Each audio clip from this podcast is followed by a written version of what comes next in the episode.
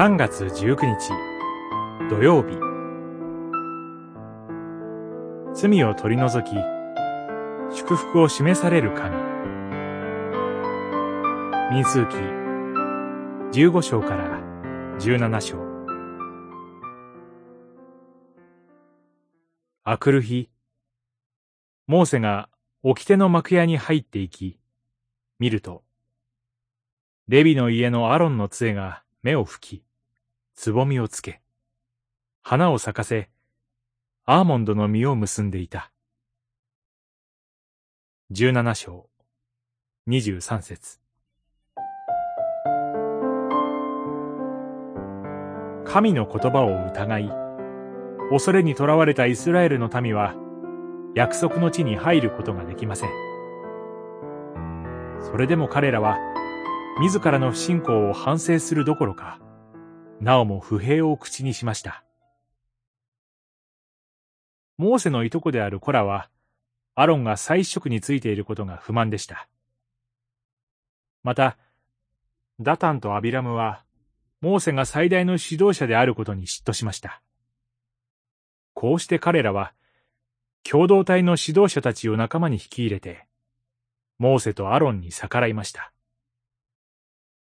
それは、二人をお立てになった神ご自身に対する反逆でした。神は、共同体全体に怒りを表され、直ちに彼らを滅ぼす、とおっしゃいました。モーセとアロンは、ひれ伏して取りなしましたが、反逆した者たちは滅びました。これは、厳粛な事実です。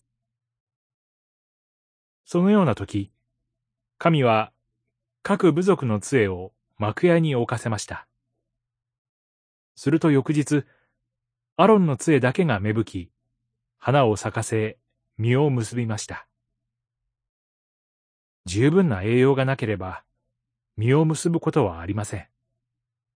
また、目と鼻と実が瞬く間につくということは、普通ありません。この奇跡は、神が目を必ず見として成長させてくださるとの約束を示しています。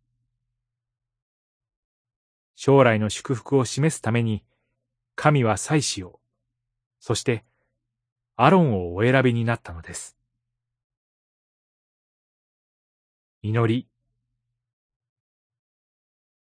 自分は顧みられていないと呟いてしまう罪深い私たちを、あなたの祝福の中で、憩わせてください。